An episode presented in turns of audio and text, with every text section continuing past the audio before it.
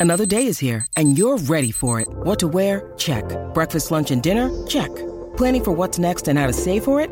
That's where Bank of America can help. For your financial to-dos, Bank of America has experts ready to help get you closer to your goals. Get started at one of our local financial centers or 24-7 in our mobile banking app. Find a location near you at bankofamerica.com slash talk to us. What would you like the power to do?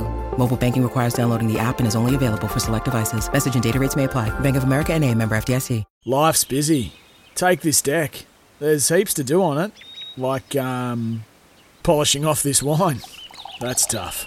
Life's pretty good with a Trex deck. Composite decking with no hard maintenance. Trex, the world's number one decking brand. First Serve Tennis Sunscreen, a quality Australian made sunscreen to protect those that love their tennis at sunblesssunscreens.com.au and GLG Green Life Group, your open space specialists at glgcorp.com. The First Serve, your home of tennis. Good evening, everybody. Welcome along to another big uh, Monday night edition of the First Serve. Always great to be here in our Melbourne studios. Uh, Brett Phillips with you. We race through another week in the world of tennis. So we'd love you to give us a call tonight. 1300 736 736. And uh, Vanessa, I tell you what, we've got plenty in the prize cabinet tonight. Thank you, BP. Tennis fans, you can be in the running for a $150 voucher from Tennis Direct for our best caller for May. TennisDirect.com.au, Australia's favourite online tennis store where you can shop to your heart's content. Use the discount code FIRSTSERVE10. Thanks to Sunbless Sunscreens and their First Serve Tennis Sunscreen designed specifically for tennis. We have a sunscreen cap and drink bottle to give away to everyone that calls in. You can order yours at sunblesssunscreens.com.au using the discount code SEN. And thanks to Australia's hype sneaker label Athletican, available exclusively online at athleticon.com. Use the discount code FIRSTSERVE15 for 15% off your choice of a pair of sneakers to the value of $129. How about that? Oh, yes, how about that indeed? Vanessa, thank you, our very own Delvine Delaney. Uh, we've got plenty of prizes to give away. 1300 736 736. Whatever you want to put on the tennis agenda. You have an hour every week on commercial radio right around Australia. Great to have you with us in Sydney on 1170, on 1629 over in Adelaide. If you're listening on the app uh, tonight, or on sen.com.au. It's great to have you with us here on the first serve. We're going to talk to uh, Paul Vassallo uh, very soon. He is the Director of Talent at Tennis Australia. And also tonight, Jacqueline Prione. She is the President of Tennis Victoria. She will be a uh, special guest. But before we do all that and take your calls, let's unveil the honour roll for this week. I've paid my dues time after time. I've done my sentence. It's sweet revenge for Sabalenka. You can understand the dance. She's dominated in Madrid. And she avenges the loss from Stuttgart a couple of weeks ago. As ever, just wonderful sportsmanship from Ash Barty, the world number one, who is finally downed in a final. And it took a special performance. It's title number two in Madrid for Alexander Zverev. The German claims a fourth Masters 1000 title of his career. Come from behind victory against an inspired Italian. Zverev records his third top 10 win in a row this week. Simply outstanding. Uh, the magnificent voice of Nick Lester at the end, He'll be with us uh, next uh, Monday on the program, of course, doing a beautiful job uh, with the commentary in Madrid. He's in Rome, uh, along with all the best players uh, this week. we start by taking a look back at Aryna Sabalenka, and I've been bullish about Aryna for a little while. I don't want to say "told you so." I'm not into that sort of stuff, but you know, she's a star. This girl, I think she'll she'll win a Grand Slam. There's no doubt about it. She's world number four now. Uh, she's got some charisma too. We love a we love a sports person that gives her absolute all on court, and she's got some personality to go with it. Uh, it's a great mix, and, and there's something about the Belarusians.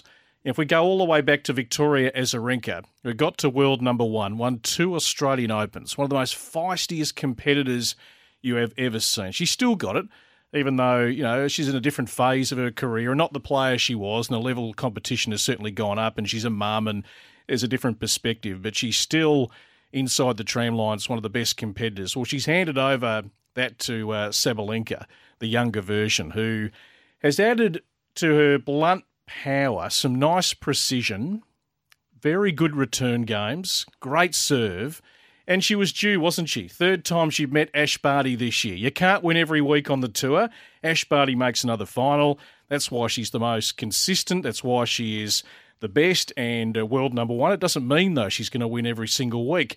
It was a surprise, though, that uh, there was a bagel in the opening set. It can happen, as we know, and anyone out there just playing uh, midweek or uh, Saturday Division One or whatever, you, you know a set can get away from you pretty quickly. It's how you regroup is the main thing. But yeah, six love, a three six six four, tenth career title for Aryna Sabalenka, uh, stopping uh, sixteen match winning streak on the clay. Uh, the first uh, non hard court title that she's won. So she's won on some fast hard court Sabalenka, wins on the clay, and she's pretty confident that she can conquer uh, all the surfaces. Lost just 18 games heading into the final. Unbelievable performance. Uh, first three set win over a top 10 opponent uh, since 2018. Of course, injured her leg in that Stuttgart final. There was some talk uh, Sabalenka wasn't even going to play in Madrid, but she dug in.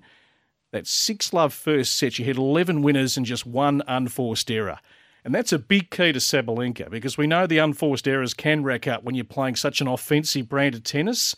And she managed to keep that under control, peeled off the winners. They weren't going to be coming back. She hits with unbelievable power and she's a rising star of the game. So right now, she is the player that, along with Ash Barty, is uh, certainly running hot. Aryna Sabalenka, and credit, as you heard in the commentary there, credit to Ash Barty, whose sportsmanship is outstanding. Because let's face it, we could put together a YouTube compilation of uh, a good 10 minutes of the ordinary handshakes in tennis over the years. And I've got to say, it's probably been more prevalent on the women's side some real dead fish, lousy handshakes. The look away handshake. Ash Barty, she looks you in the eye. She says, Too good. Well played. I'll catch you next time because that rivalry is going to continue. Well done, Ash Barty. She's a star.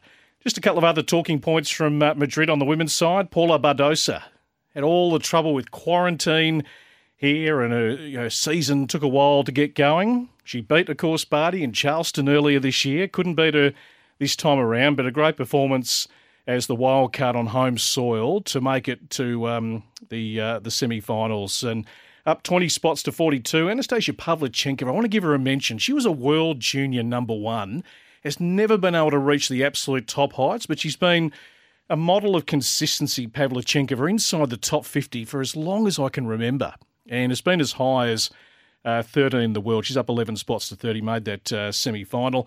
Naomi Osaka well, I'll tell you what I've seen. Naomi everywhere except on the tennis court. She was at the Laureus uh, last week, uh, Sportswoman of the Year. If you go on her social media, there's all sorts of new endorsement deals uh, going on uh, with Naomi Osaka. So she's not short of a dollar. The endorsements are coming in thick and fast off the court, but she's somehow got to work out how do I conquer the clay? Am I going to be any sort of threat at the French Open? She gets another opportunity in Rome this week. Lost to Muchova in the second round who made the semis of the Australian Open. So there's certainly some work to do for uh, Naomi Osaka. But well done to Aryna Sabalenka. Uh, got the chocolates over Ash Barty, and uh, they'll both be off to Rome, along with uh, everyone on the men's and the women's side for one of the the great tournaments um, at a venue that everyone has said to me, Brett, you've got to get to at some stage and actually uh, see it live. Uh, we heard the commentary there from Nick Lester on Sasha Zverev, uh, second Madrid title, fourth Masters 1000. Uh, third top 10 uh, win of the week. He beat Nadal, he beat Thiem on the way. 15 and 2 his record in Madrid. So he's uh, he's loved the high high altitude of Madrid as uh, Alexander Zverev. Um, it's his best winning percentage of all the nine Masters uh, 1000 tournaments. That's where he's had the most success and well, he'd lost. Uh, he's passed. Uh, he's passed three finals uh, at, at, Masters 1000 level. So uh, well done to Sasha. Uh, of course, um, beating Berrettini. Had to deal with a bit too. I mean, Berrettini is throwing him uh, serves around you know, 230 clicks, those kick serves at 235. So Zverev had to work pretty hard just to get balls back into play and get engaged in the rally. And Berrettini's had a good little period, winning in Serbia, uh, making the final here. He's up to nine in the world and he's uh, had a tough start to the year, but getting into a nice groove. Special shout out to Casper Ruud as well. He is he's a good player, this guy from uh, from Norway, up to 16 in the world. Uh, son of Christian, of course, father son, and uh, he's just building nicely and becoming a real clay court sort of specialist. Dominic Thiem back this week. It was good to see him back. He's had a, a tough year, uh, Thiem. Uh, went down to Zverev in the semis, but a really good run. Zverev knocks out Nadal, so some work to do for Rafa coming into Rome uh, this week. But really, the story is going to be can anyone still knock him off at Roland Garros? That's still the question that has to be answered. And a very big shout out. And we did it on our socials through the week for Alexei Popyrin. Alexei qualifies. He wins his uh, first round match. That was against Struff. He then takes on Jannik Sinner. Now, this game was about 2.30 in the morning, and I said to myself, I've got to stay up and watch this live. And it was a challenge. The matchstick eyes were taking an absolute belting. And I thought, I've got to see this live. Everyone keeps talking about Jannik Sinner, and for very good reason. This guy's a star. He's inside the top 20 at 19. Alexei's two years older. And Alexei Popyrin played a magnificent match. He went toe to toe with Sinner. And the great part about Popyrin, he's got a few strings to his bow. He's got the power, he's got the serve forehand. He can get forward, though, and volley with conviction. And I thought he was outstanding. And he went to the chair, and you're trying to lip read, you're trying to get a, get a feeling into a player's mindset. And he went to the chair, he sat down, uh, clenched fist to his box. It was like vindication that, yes, that's where I belong to. I belong up where Sinner is. Now, he's jumped up to 60 in the world. Alexei started the year outside the top 100, so uh, the growth is certainly there. In saying that's pretty harsh tennis, isn't it? He has such a great week there. has to get to Rome, played some big matches. He got knocked out in qualies over the weekend, but it's a long season. So that ranking, if he keeps having the incremental growth that we uh, we think he should, uh, should see him inside the top 50, top 40 potentially uh, by uh, year's end. There will be a few little hiccups along the way, but he's uh, uh, going very, very nicely indeed. And Alex de Minaur to push Thiem to 7-6-6-4. It's always close, isn't it? So we're just waiting for Alex to be able to take that sort of scalp, and it's easier said than done, no doubt. So Madrid is done and dusted. A couple of the other highlights uh, from uh, the weekend uh, in terms of uh, the the Australians. Uh, Marc Polmans back to back with Sergei Stakhovsky, winning the Challenger in Prague. That's great, and it's a nice box to tick. And I did watch that final, but I still want to see Mark step up now on the ATP tour. And he he lost what second round to Ferreira Silva, who Kyrgios beat first round out at Melbourne Arena um, at the Australian Open this year. The lefty from Portugal. Uh, gets another opportunity Marc this week, but we want to see him having uh, that single success to get himself close to the uh, top 100. So they are the major results from the last week. In terms of Storm Sanders, we should give her a mention with Caty McNally as a star from the US. They won the doubles in Charleston at the ITF event there. Uh, Olivia Gadecki, we've been singing her praises, but um, yeah, tough loss. Uh, one and one in the quarters in Antalya in Turkey, and Alexander Osman made the quarters both the singles and the doubles in uh, Israel. Our Aussies are absolutely everywhere. 1300 736 736 if you want to get involved. Hume Tennis and Community Centre is one of Australia's premier tournament and training venues, just 15 minutes from Melbourne Airport, 16 ITF sized courts and accommodation available. It is the mini Melbourne Park. It's ideal for the travelling coaching group and families. You can check out humetennis.com.au. Coming up next, our special guest, the Director of Talent at Tennis Australia, Paul Vassallo. First Serve Tennis Sunscreen.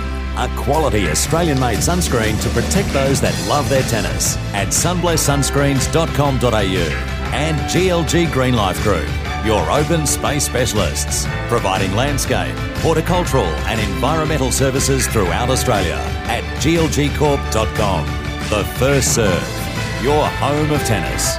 Welcome back to the first serve. Brett Phillips with you on this uh, Monday night, 1300 736 736. Happy to take uh, your calls. My right hand man is here. He looks after the first serve.com.au during the week, all our socials. Jed Zetzer, there's Aussies always playing, Jed. We don't sleep during the week. And Alexander Vukic, we're trying to get him through to the main draw of a challenger this week. Yeah, he's playing in Heilbronn and he's taken the first set 6 4 over Quentin Halys, who we know is a very talented young Frenchman. So that would be a huge result if he can get the win, Vukic. Okay, so uh, he and I think there's a few others uh, tonight. John Peers and Michael Venus uh, are playing in Rome. Uh, first up, Ellen Perez, uh, good performance, quarters in Madrid last week with uh, Zheng of China. Uh, they're playing first round in Rome, and Alex de Minaur a little bit later on tonight. Yep, going to be very interesting. de Minaur up against Mager, the Italian wild card. Who was the scalp he took in Serbia? That was going back. He beat Popyrin. Yep, yep.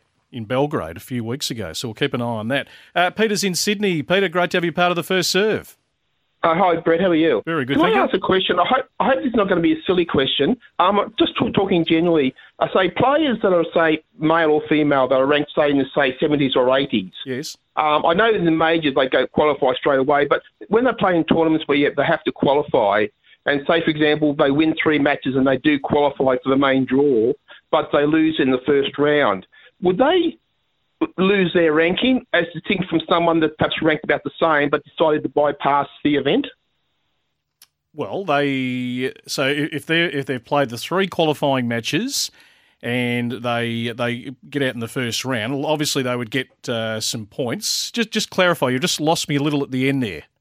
Oh, well, let's, let's say let's say there's a player ranked 75 and a Yes. player ranked 74. Okay. Okay, and, and this player ranked 75 decides to play in that tournament and, and qualifies, wins three matches to qualify, but loses in the first round. Yep. Whereas a player ranked 74 decides to bypass that tournament completely.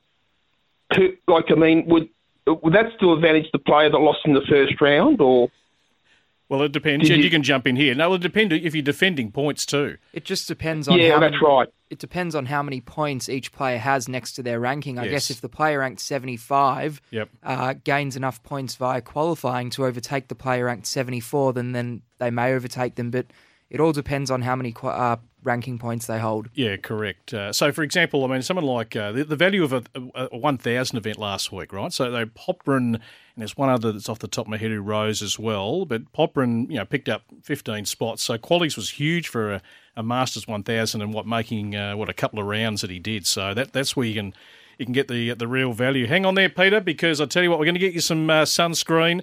Uh, you're in contention for our major prize, uh, which is the $150 voucher from uh, Tennis Direct.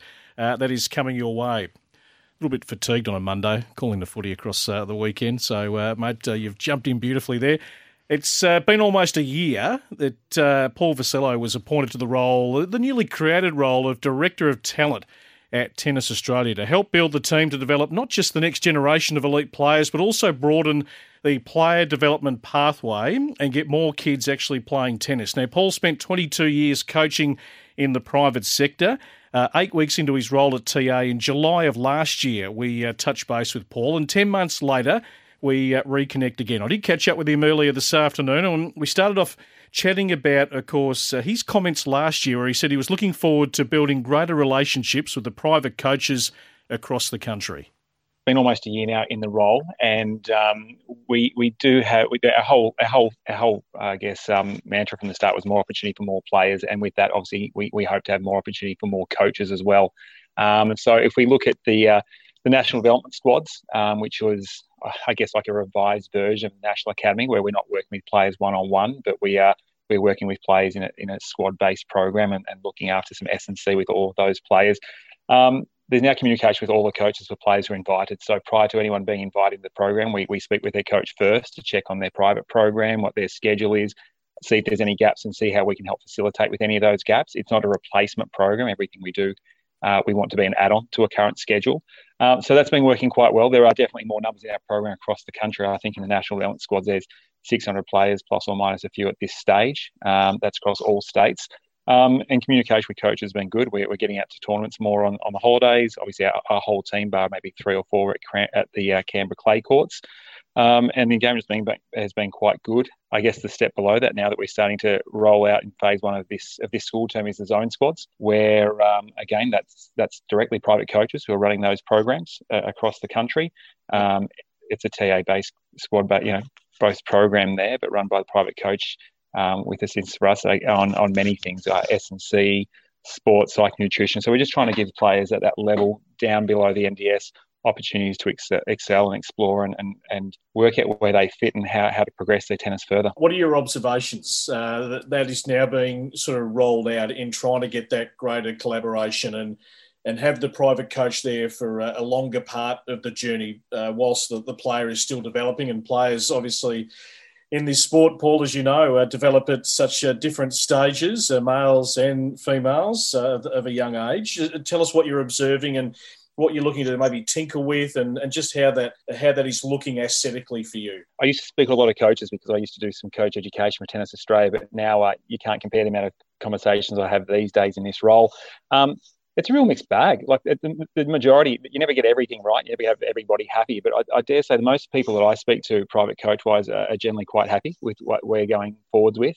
Um, it's amazing the amount of people who actually wish we'd do more. Just some private businesses are not set up to run 30 hours of squads a week or 10 hours of squads a week, whatever the num- magic number might be that someone feels their player has got to get to. So there's been a bit of a call out for more. Not that we're in a position to start running more right now with our team. Um, what would we like to do? We'd, we'd like to, again, more of an, an impact with filling some of the gaps with those players are heading towards ITF. I think, you know, the players, once they get ready for the uh, NTA or that level of play up in Brisbane, there's still probably a bit of a gap with um, players who are striving really to be at the pointy end of the game.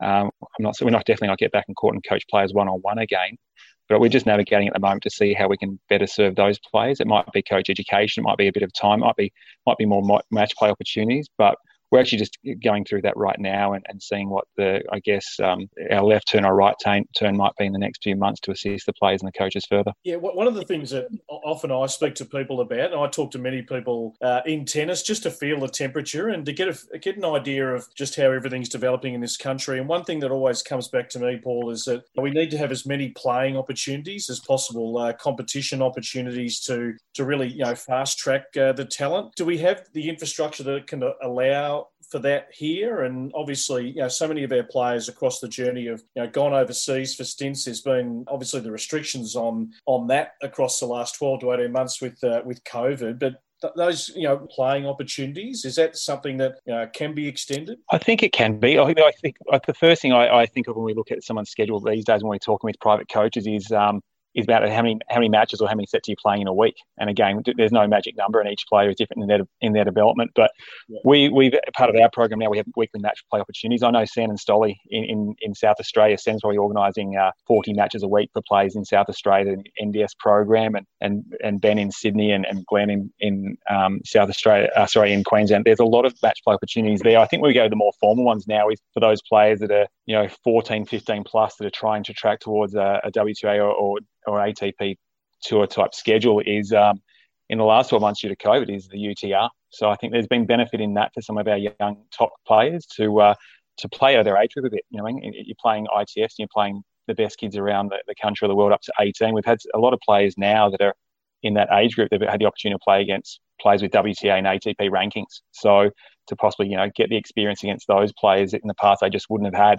Um, so it's now a matter of extending upon that. The UTRs are here for the rest of the year, and beyond that, we see what, what, what happens there. But I think in the in the short term, it's actually it hasn't been good. COVID it hasn't been good for anybody with the playing opportunities to travel overseas uh, are at nil basically unless you're at the uh, the pro tour end. But for those young kids coming through that are at that level, I think UTR has definitely been a benefit, and it's a matter of keep on exposing to, to players that are outside their age group where where possible, as long as they're not going out there and getting six love, six love. But that's not the opportunity to, to grow somebody. But I think that's where at the moment um, ITFs, you know, we've got we've got um, Darwin coming up with the Gold Coast coming up looking to have a couple more events that we normally wouldn't have later in the year. Um, but that's again, that's ITF conversations and and seeing how we go with government with people being allowed in now the country. Just on the ITF side, I, I asked this question because I don't have the full uh, the full knowledge. We've interviewed a few of the young junior prospects on our show, and I'm extremely keen to see who's coming through. And I was just having a look. We've got 62 junior Aussie boys who have an ITF junior ranking. We've got 66 junior Aussie girls who have an ITF ranking. We've got one of each inside the top 100, and there's a lot of names there that are on paper for me that I haven't seen play. I'm not sure of their prospects and and how they're actually tracking. I mean, this this sport, as you're fully aware, and I become more and more aware every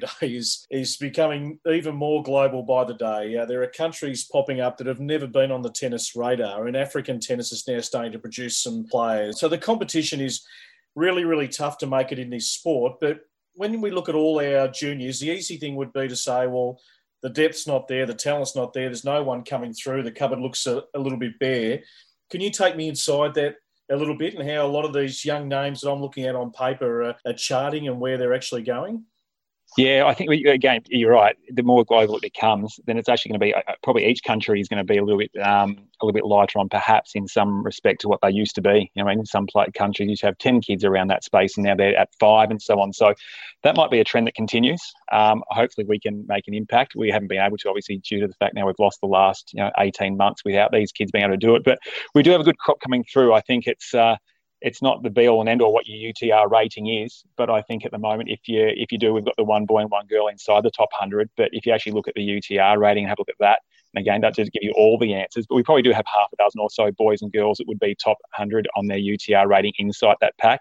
Um, you got Ed Winter, who's just outside. Ed obviously won both the uh, both the tournaments at Mornington recently. Now you got Kat Aulier as well. So and there's a group of players that sit around them also. You know, uh, if, if, you go down a little bit younger, there's a boy named Charlie Camus. Charlie, he won clay courts. You've got Lily Taylor who won clay courts. So we do have these players who are creeping up, and again, they're having some experiences in Australia over the last 10, 12 months with a lot of pro tour players on hitting court and practice court. They just wouldn't have actually had in the past due to COVID and travel. So we hope that when we get to travel in the next who knows, it's a crystal ball, isn't it? 12 months, 18 months, that we might actually have a group of players that have had more experiences and, and a little bit more run at it in the past to have a go. Um, but there's, there is a few, as I said, if you look at the ranking right now, yeah, we're disadvantaged due to the fact we can't travel. But if you look at the UTR, we've probably got more players who are pushing that space than what we actually would show on paper. So now that you've been inside TA and you're in the private sector for uh, for 20 plus years, have you got your? I suppose you. I imagine you've got your head around what the internal expectations are and the conversations that go on amongst uh, the key people in the performance area of what we should what what are the what are we, the KPIs we should be trying to to get to. Can you can you elaborate on that? Uh, look, in regards to, to the, when we're tracking towards top 100 and players on on the tour, I'm not 100% across all those with the benchmarks and and what our expectations yet. I'm actually I'm actually a couple of levels removed below that of, of the NDS and trying to make sure that we get players who are NTA ready and so on.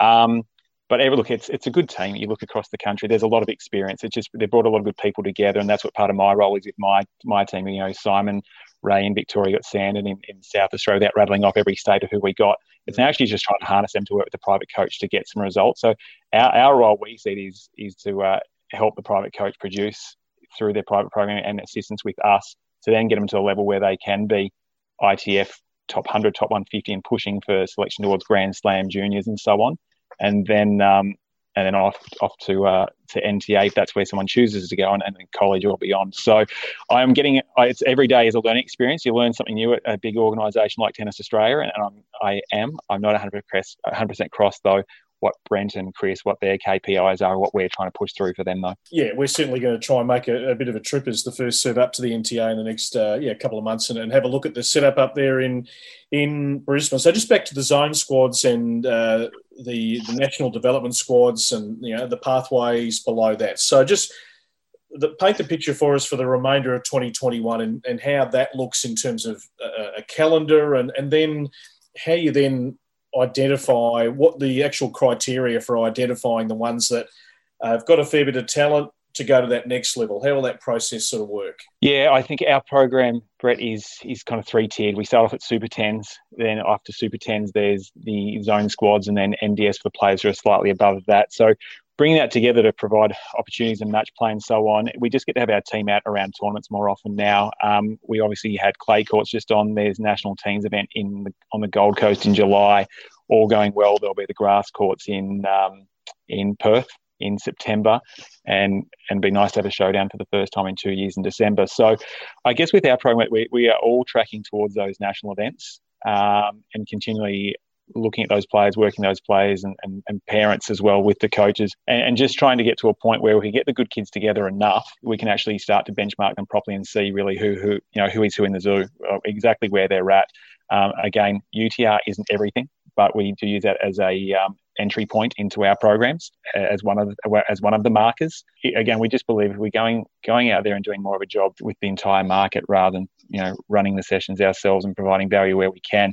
Hopefully, that the players that comes into our program is greater, and not just someone coming into our program as, as an 11 year old who has a, a 4.0 UTR. And there's three of those players. We want we want seven or eight of those players in each state. I think if we can get more of a base, then we should have more filtering through to the top end and, and giving having opportunity to, to do what they want to do with their tennis. You, you can put the best infrastructure, the best coaches, uh, the best strength and conditioning, nutrition programs everything else that goes into trying to develop an athlete. And, and some players might just not be uh, good enough to cut it. That's across all uh, different sports. But I mean, your focus is to make sure that you try and get everything right internally to provide the best environment that these kids can can flourish. I mean, what are the boxes that you think we are ticking pretty well, and and the ones that yeah we've got to we've got to go to the next level on? Yeah, I think oh, look, I know back when I in the private market when I had kids going on overseas tours, I was told often that our kids look great technically. You know, technically they're this, they're that. So I think we're just keeping trying to get to a position where we have kids competing more. As I mentioned a few times about getting to the national events, I think we need to have a few more national camps too to bring these best kids together to compete against each other more. I think you get the best of the best together and they're going to grow. Uh, you know, it lets them see who else is out there too. You know, it's I, won't say it's easy, but to be the best player in your state is one thing. To be the next, the best player in your country is another. But then to understand what else is out there worldwide, that's the next one altogether. So for us, we just want the kids to compete more. We're trying to create opportunities where we get them the best kids together more, and then and then see how we go from there. Which is part of game. We're not here to talk about the NTA, but that's what that was a part of that about. Get the best kids together, all the time and and then see if you can work from that to, to get you know more out the other end. So that's what we're trying to do in our program there brett. As said it's we, we base it around the national development squads um, but then as many opportunities we can with kids going to nationals and, and some national camps and we hope that through that depth and that volume we might get a few more to the other side. We're pretty blessed to have a, a, world number one. We, you know, we, we shouldn't take it for granted. And she's been in that position, Ash Barty, for a good two years now, and she might stay there for a third year. Uh, the way she's tracking, have you seen any sort of filtered down effect of that, particularly on the young female side, that of maybe attracting more girls to the sport that, gee, we've got a world number one. I might be able to possibly get there one day. I I'm sure it can't hurt, but you, can you see any sort of link at all? I think, look, I'm not up there, uh, you know, day to day in Brisbane, but I have heard that whenever she's in town, like there, there's girls on the court next to her, you know, and so she's apparently doing an amazing job with those. You know, not just talking the, the other the other girls on the on the you know on the WTA tour that are below. I'm talking about kids that are in the you know NTA space and NDS space, getting to see like you imagine walking out for a training session, you see the world number one next to you, you know, holding a holding a French Open trophy. So I think that is having effect. I think in the numbers in the game too, we're seeing greater female participation. So I definitely do think it has a a, a top down effect. Once you see it, you you can, you kind of believe it and you think you can get it right. So um, I think that we'll see in a few years' time exactly what the effect is. But I think in in coaching numbers and, and everything across the country, all that is quite positive. It's just a matter of what everyone, you know, Tennis Australia, private market, member associations can do to provide opportunities competitively for these players to be able to keep on taking those steps. I was listening to a great podcast a few weeks ago with a guy, Simon Jones, who worked at the LTA over in London for a, a long, long time. And the one thing that stood out, he talked about the whole sort of tennis ecosystem that only so few can really make the elite, but so many go out and try and carve a career, but they can use that playing opportunity to, to sort of further themselves down the track, uh, whether they go into coaching, whether they go into development, or have some sort of role in tennis. I imagine that the position you're in, dealing with you know young kids, you're dealing with parents who are along for the journey as well. I mean, tennis being the sport for life, where you, you can stay in the sport for a long time. Is it sometimes a matter of lowering some expectations? Yeah, I, I know when in my private business years ago, every kid that comes through, you know, whether um, you know they want to be. You know, so what would you like to do with tennis? Everyone thinks they everyone thinks they can become a tennis player. You don't realise just how hard it is. But I'm not sure about lowering expectation. I think just we get to a certain age with players where they're not tracking, we actually start to get other opportunities and make sure they're aware of all programs that are possible to them. You know, a child who's who's 15, 16 and just missing out on, on a nationals, for instance, unbelievable opportunity for them to still get a Division One scholarship, go to college, and, and come back with a free education and uh, you know clean a clean bank account ready to attack the world and, and do what they want to do. I think through zone squads now, if we have kids that are, you know, 15, 16 and they're off the pace as well, then we have an opportunity to perhaps get them to understand that there's a, a potential career in coaching. You know, get a get a part-time job with you with your private coach. You know, the, the journey doesn't have to end when you know, you get to section one comp on a Saturday or don't make a nationals and you're out the door. There's there's so many things. I'm, I'm proof of that. You know, I mean, I'm proof of it. You know, I was never a professional player. You know, when I was younger, obviously I would have loved to be. It didn't turn out for various reasons. Number one being I wasn't good enough, Brett. But um, but there's opportunity out there. I think we just need to make sure that when kids are going through their journey and we start to know and they start to understand, the parents understand that you know it's not going to be to, to hold a trophy up on TV one day. We start to educate them about I said everything that's out there. If we can do that, we get more more more people staying in the game in, in various roles. We'll be better for it, not just on a playing front, but in every other aspect of it. There he is, Paul Vassallo, Director of Talent at Tennis Australia. I caught up with him uh, earlier today. If you want to weigh into that whole performance space, send me an email during the week. The first serve, sen at gmail.com, uh, and we'll uh, pick up that conversation again next week. A break, we're going to come back, have a chat to the Tennis Victoria President, Jackie Prione. First Serve Tennis Sunscreen, a quality Australian made sunscreen to protect those that love their tennis at sunblesssunscreens.com.au and GLG Green Life Group, your open space specialists at glgcorp.com. The First Serve, your home of tennis. Great to have your company on this Monday night. Brett Phillips in the chair. Of course, you can go shopping at our good friends uh, Tennis Direct. Uh, fast delivery, great prices, free delivery on orders over $150. Uh, rackets, accessories, everything you like at tennisdirect.com.au. Use that promo code FIRSTSERVE10. You'll get 10% off. Best caller for May. We give away the $150 voucher to our good friends at Tennis Direct. Well, throughout the next uh, few weeks, we'll get around to all the states and find out what is happening. We start in our own backyard here in Victoria, and it's great to welcome in the president of Tennis Victoria, Jacqueline Prione. I think I can, I can, I'm told I can call you Jackie. Is it okay? That is fine, Brett. Hi, and thank you for having me on your program. No, great to have you on, uh, Jackie. I mean, how, how is Tennis Victoria? Operated, certainly over the past 12 to 18 months, which has been really, really challenging throughout uh, the COVID period? Well, it certainly has. And uh, it's not only tennis, but uh, throughout COVID lockdowns, initially uh, our staff were on reduced hours to prepare for the future. staff worked remotely while managing um, the lockdowns and the school closures and ongoing government directions. The focus was really on supporting our stakeholders, Brett, specifically the, the clubs, coaches, associations. We're also working very closely with the Victorian state government and the local governments to ensure where possible tennis could remain open. We did see a demand for tennis, um, which was a, a positive with um, you know gyms and other sports uh, that were forced to close. Yep. It also um, gave us an opportunity as an organisation to focus on some off court initiatives, Brett, including clubs becoming more digital with the rollout of um, Club Spark. Over um, January through to April, we saw an increase of around 73% on the same period last year for court bookings, which was really positive. Can I ask you, uh, Jackie? I, I, had a bit to do with uh, Ruth Holdaway when she was the CEO of uh, Tennis uh, Victoria. Can I ask why she's no longer uh, in that role? That news uh, came, I think, just after the Australian Open this year. I haven't really seen sort of any explanation. I know Adam Cremieri is in as the acting CEO at the moment. She came across with a terrific resume from the UK, a real um, strong person in that sort of uh, female women in sport uh, space, uh, an MBE next to her name, and she's gone after 18 months. Can I can I ask the reasons behind that? Ruth made the decision to resign as CEO in February this year, Brett, um, and as a board, we accepted her resignation and appointed Adam Cremieri, as you've indicated, as acting CEO. Adam has been with Tennis Victoria for over 10 years, has worked across all levels of community tennis. He's very seasoned, very well known to the tennis community. Um, so he is acting CEO.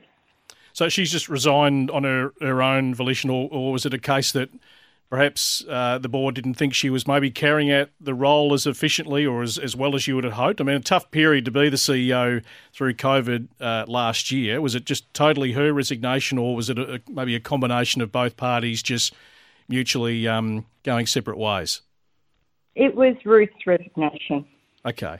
So, in terms of a long term uh, CEO. Is, is Adam in the frame to keep that role, or can you give us a, a feel for when a permanent um, appointment will be made? Well, Adam's in the role for a 12 month period. So it will be a, a board decision Yep. to review that and, and, make um, the appropriate decision at the right time. Okay. One- One thing that intrigues me, uh, Ruth, in terms of the, the national body and also, uh, sorry, Jackie, uh, the the national body and also the states. What autonomy does Tennis Victoria have to to really set the direction of tennis in this state? Um, because obviously TA have an overarching role and heavily fund uh, the states, uh, particularly through the Australian Open, but we know that's taken a real hit. And the normal finances and surplus that's come from the Australian Open is not there this year. Can you give us a, a bit of a feel of uh, how you know the, the tennis is run here and how much uh, input Tennis Victoria really has as a as a Sure. state body? Yeah, no, it's a good question, Brett. Tennis Victoria is the governing body for tennis in Victoria. So we do have autonomy to set the direction of tennis in Victoria. And we're about to launch our new strategy across the next three years to grow the game of tennis. We've got a planned community tennis forum, which I'm excited to reveal that you've been invited to MC, Brett. I have. so that'll yes. be and you're going to uh, we're going to launch that strategy with our stakeholders. So that's going to be very exciting next month.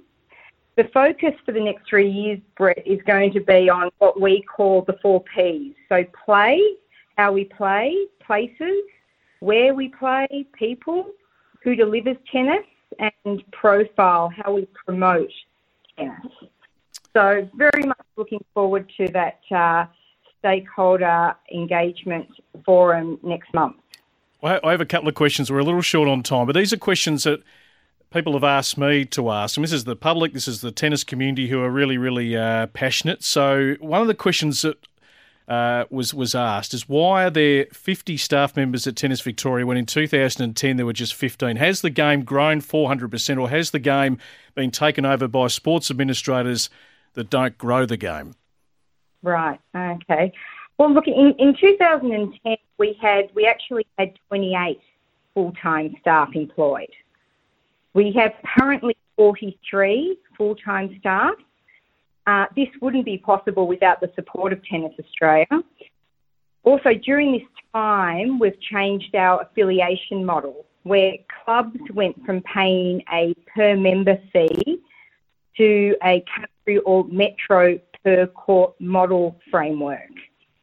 This change, supported by Tennis Australia, saw over a million dollars invested back into the tennis, Victorian tennis, with 90, about 7% of our clubs being better off financially by this change. So the the numbers that you've quoted, um, with all due respect, are, are not accurate. I guess one of the, the biggest challenges broadly across the community sport is the recruitment and retention of volunteers. Yep. And we are very fortunate as a sport that we have around 800 dedicated coaches to support us to grow the game. You know, our volunteers and coaches are really the, the lifeblood of our sport. Absolutely. And the, the here to support those stakeholders in running their respective clubs and businesses. They are. And I just want to acknowledge that, Brett, because that's, that's really important. No, absolutely. Jackie, we've run out of time. I hope to have to get to a break. We might have to pick up this conversation again. There she is, Jackie Prione, the president of uh, Tennis Victoria. Back to uh, wrap it all up. First Serve Tennis Sunscreen. A quality Australian made sunscreen to protect those that love their tennis at sunblesssunscreens.com.au and GLG Green Life Group, your open space specialists, providing landscape, horticultural and environmental services throughout Australia at glgcorp.com. The First Serve, your home of tennis. We haven't got long to wrap up. It's just gone far too quick, hasn't it? Uh, we'll come back to a chat with uh, Jacqueline Prione, the uh, president of Tennis Victoria. There were a few questions that I didn't get a chance to ask, so we'll pick that up uh, again. Uh, it's live radio. It happens. Uh, the hour races through quickly. We've got commercial obligations. Just on the text, Ben from Balnarring. Boys, read the doping article online. Taboo topics. Let's talk about doping in tennis. Great piece on our website by Roddy Reynolds last week at thefirstserve.com.au. I'm going to pick that up next week's show. Uh, Ben. So make sure you're tuning in, and we'll get into that in a little bit of uh, depth. Uh, make sure you check out Melbourne's leading synthetic grass court surface and construction specialist. That is Asti Tennis Courts. They're trusted by Melbourne tennis clubs and councils. Check out aste.com.au. Uh, we'll have the show up on the podcast. Keep an eye on our socials, our website throughout the week. Aussies everywhere. Rome is where we are in Italy. Ciao.